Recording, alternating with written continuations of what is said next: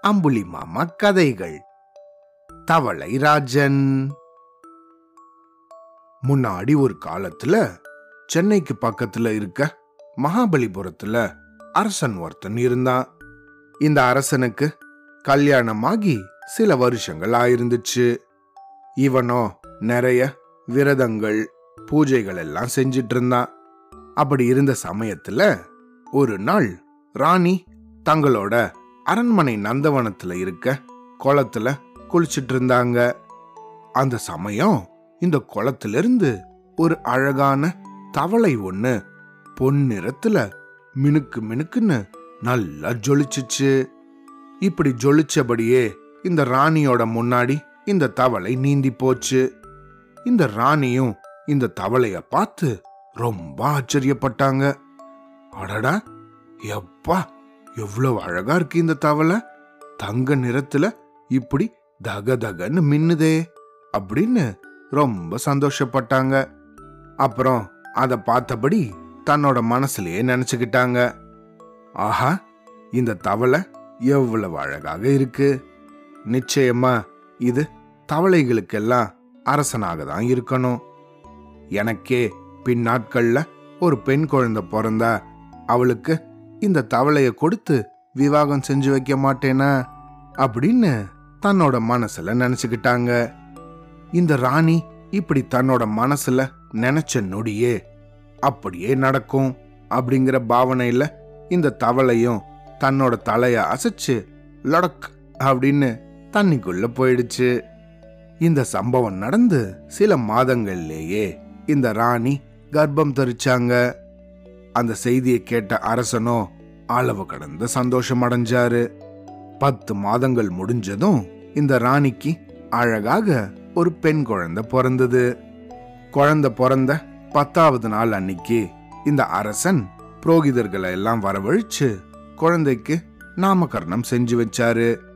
புரோகிதர்களோ இந்த குழந்தைக்கு பத்மாவதி அப்படின்னு பேர் வச்சாங்க. பத்மாவதின்னு பேர் கொண்ட இந்த பத்மாவோ நாளொரு மேனியும் பொழுதொரு வண்ணமுமாக சீக்கிரமா வளர ஆரம்பிச்சா. வளர்ந்து பல வருஷங்களுக்கு அப்புறமா தன்னோட திருமண வயதையும் அடைஞ்சா. இந்த சந்தோஷத்துல ஆழ்ந்த ராணிக்கு அன்னைக்கு குளத்துல குளிச்சும்போது நடந்த அந்த சங்கதி எல்லாம் ஞாபகத்துக்கே வரல. அதனால தன்னோட மகளுக்கு திருமணம் செஞ்சு வைக்கணும் அப்படின்னு தீர்மானிச்சாங்க. இந்த விஷயத்தை கேள்விப்பட்ட இந்த தங்க தவளையோ கோபத்தோட குளத்தையெல்லாம் கோலாகலம் செய்ய தொடங்கிச்சு. இதுக்கு அடுத்த நாளே இந்த பத்மாவதி குளத்துல குளிக்க போகும்போது இந்த தவளை அவளோட தோல் மேல ஏறி குதிச்சுது. இந்த பொண்ணும் அத பார்த்து பயத்தோட குளத்தை விட்டு வெளியே ஓடி வந்தா. ஆனா இந்த தவளையோ திரும்பவும் அவ பின்னாடியே ஓடி வந்து அவ தோல் மேல ஏறி குதிச்சுது. எவ்வளவு தடவை இந்த தவளைய தள்ளி விட்டாலும் அது அவளை விட்டு பிரியவே இல்லை. பத்மாவதியோ என்ன பண்றதுன்னு தெரியாம இந்த தவளைய தன்னோட மடியில போட்டுக்கிட்டு அரண்மனைக்கு போனா. அப்படி போகும்போது அவளோட தோழிகள் எல்லாம் அவளை பார்த்து ஏய் இது என்னது இது? என்ன எடுத்துட்டு போற இப்படி? என்ன மறைச்சு வச்சிருக்க? அப்படின்னு கேட்டாங்க. இந்த கேள்விக்கு என்ன பதில் சொல்றதுன்னு தெரியாத முழிச்ச பத்மாவதியோ ஒண்ணுமில்ல வெத்தலைய தான் கொண்டு போறேன் அப்படின்னு சொன்னா. இத கேட்ட மடியில இருந்த தவளை கோவத்தோட தொப் அப்படின்னு வெளியே குதிச்சுது. குதிச்சு இந்த பத்மாவதிய பார்த்து தவளைய தான் கொண்டு போறேன்னு தைரியமாக சொல்லு. வெற்றலை கட்டுன்னு வீணாக பொய் சொல்லாத. வெக்கப்படாம தவளை ராஜனை கொண்டு போறேன்னு சொல்லு அப்படின்னு இந்த தவளை ஒரு பாட்டே பாட ஆரம்பிச்சிடுச்சு. இந்த பாட்டை பாடினபடியே தவளை திரும்பவும் தோல் மேலேயே ஏறி உக்காந்துக்குச்சு. இத பார்த்த அங்க கூடியிருந்த பெண்கள் எல்லாம் அதிசயத்தோட அப்படியே பிரமிச்சு போயிட்டாங்க. அதுக்கப்புறமா பத்மாவதியோ இங்க நடந்த விஷயத்தை எல்லாம் தன்னோட அம்மா கிட்ட சொன்னா. அப்போதான் இந்த ராணிக்கு பல வருஷத்துக்கு முன்னாடி தான் பார்த்த இந்த தவளையோட ஞாபகம் வந்துச்சு. அப்புறமா நடந்த அந்த விஷயங்களை எல்லாம் தன்னோட மகள்கிட்ட எடுத்து சொன்னாங்க இந்த ராணி. அதை கேட்ட பத்மாவதியோ தன்னோட தாய் சொல்படி நடக்கணும் அப்படின்னு தீர்மானிச்சா. அரசனும் அரசியும் தங்களோட மகளோட சம்மதத்துப்படி அவளை இந்த தவளைக்கே கொடுத்து விவாகம் செஞ்சு வச்சாங்க. கல்யாணம் முடிஞ்சதும் இந்த பத்மாவதி தன்னோட பெற்றோர்கள் கிட்ட ஆசிர்வாதம் வாங்கிக்கிட்டு தன்னோட தவளை கணவனை தோள் மேல ஏத்திக்கிட்டு தவம் செய்ய காட்டுக்கு போனா அப்படி இவோ ஒரு வருஷ காலம் கடும் தவம் செஞ்சா.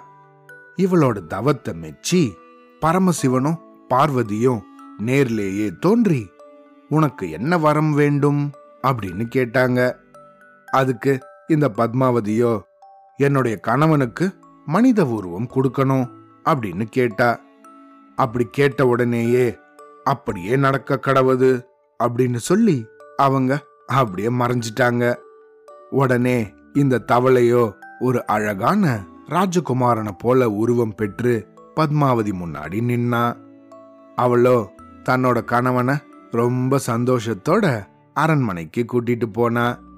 அவளோட பெற்றோர்களான மன்னரும் அரசியும் ரொம்ப மகிழ்ச்சி அடைஞ்சு தன்னோட மகளுக்கு இந்த தவளை அரசகுமாரனுக்கும் வெகு விமரிசையாக திருமணம் செஞ்சு வச்சாங்க.